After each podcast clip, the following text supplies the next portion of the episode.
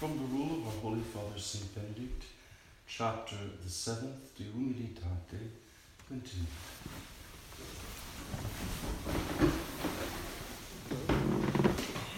The third degree of humility is that a man, for the love of God, submit himself to his superior in all obedience, imitating the Lord of whom the apostle saith, He was made obedient even unto death. But thou, O Lord, have mercy upon us. Thanks be to God. I suggested yesterday that it would be profitable to look at the Johannine and Pauline elements in the Holy Rule. Yesterday, St. Benedict gave us John 6 38. I came not to do mine own will, but the will of him who sent me. And today, St. Benedict gives us Philippians 2 8. He was made obedient even unto death. St. Benedict's judicious choice of certain passages of St. John and St. Paul. I said this yesterday, I repeat it today uh, for the new brothers. In some way, illuminates the whole text of the rule from within, uh, bathing the whole rule in the light of Christ.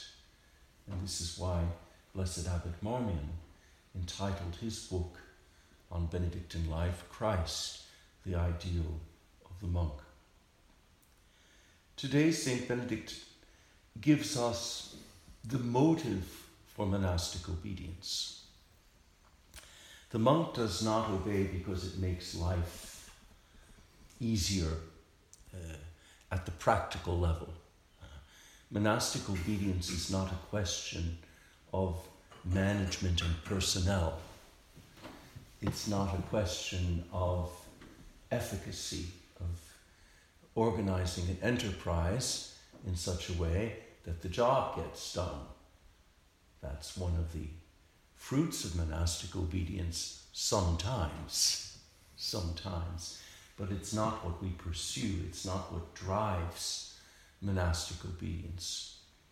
Monastic obedience is the imitation of Christ, and the motive of obedience is the love of God.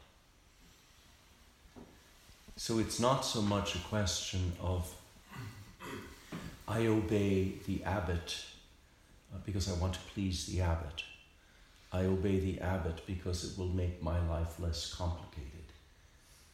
I obey the abbot because I haven't the energy to contest the abbot's orders. Uh, none of these things are worthy of monastic obedience. For the monk, obedience is the expression of love. Obedience is the expression of love. The third degree of humility is that a man, for the love of God, pro Dei amore, submit himself to his superior in all obedience. This uh, subdat, uh, says Saint Benedict, um, to place oneself under, to humble oneself before.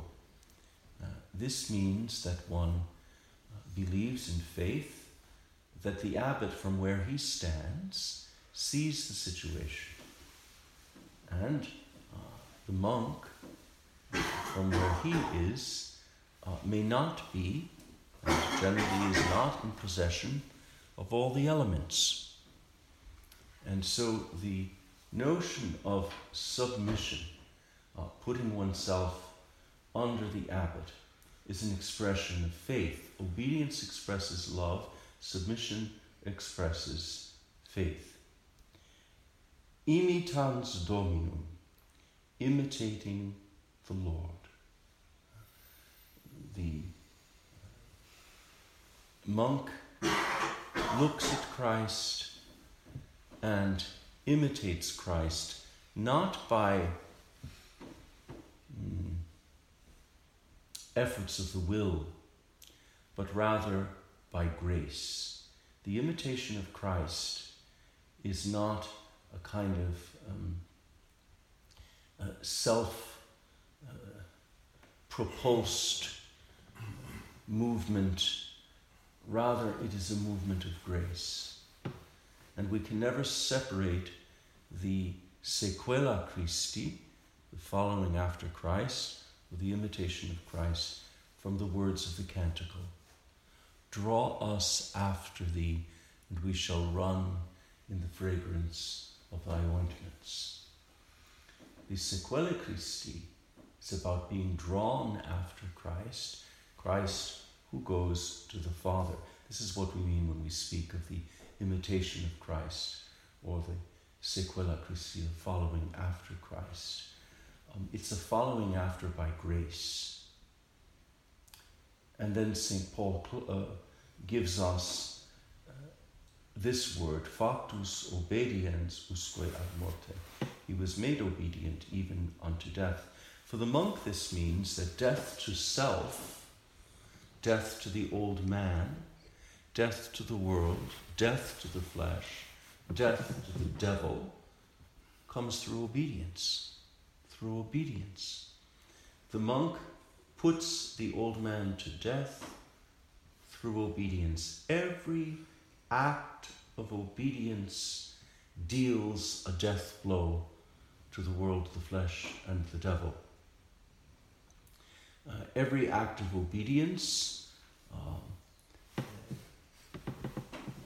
draws from God a corresponding grace. Every act of obedience is a fruit of grace and draws from God a corresponding grace. Through obedience, we go forward from grace to grace.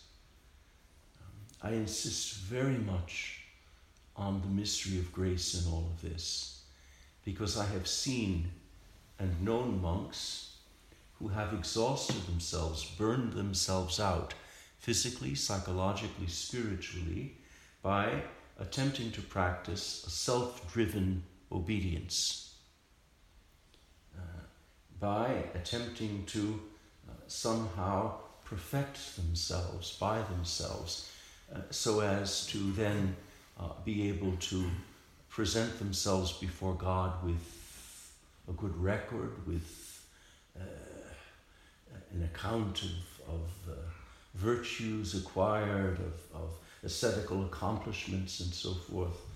Um, no. Uh, in fact, it is what Sheldon Vanauken calls a severe and tender mercy of God when a monk fails miserably.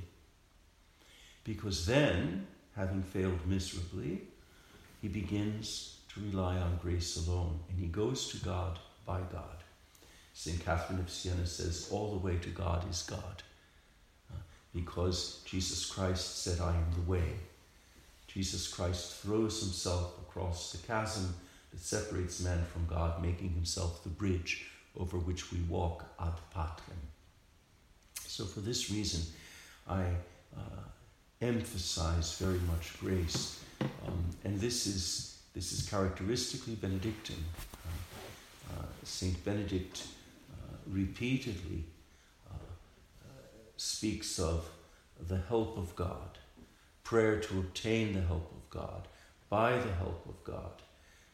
and all of this is um, to is an insistence on grace and uh, I, have had occasion to speak of this before in relation to certain moral questions um, and certain uh, contemporary debates on moral questions uh, speak of everything but of grace.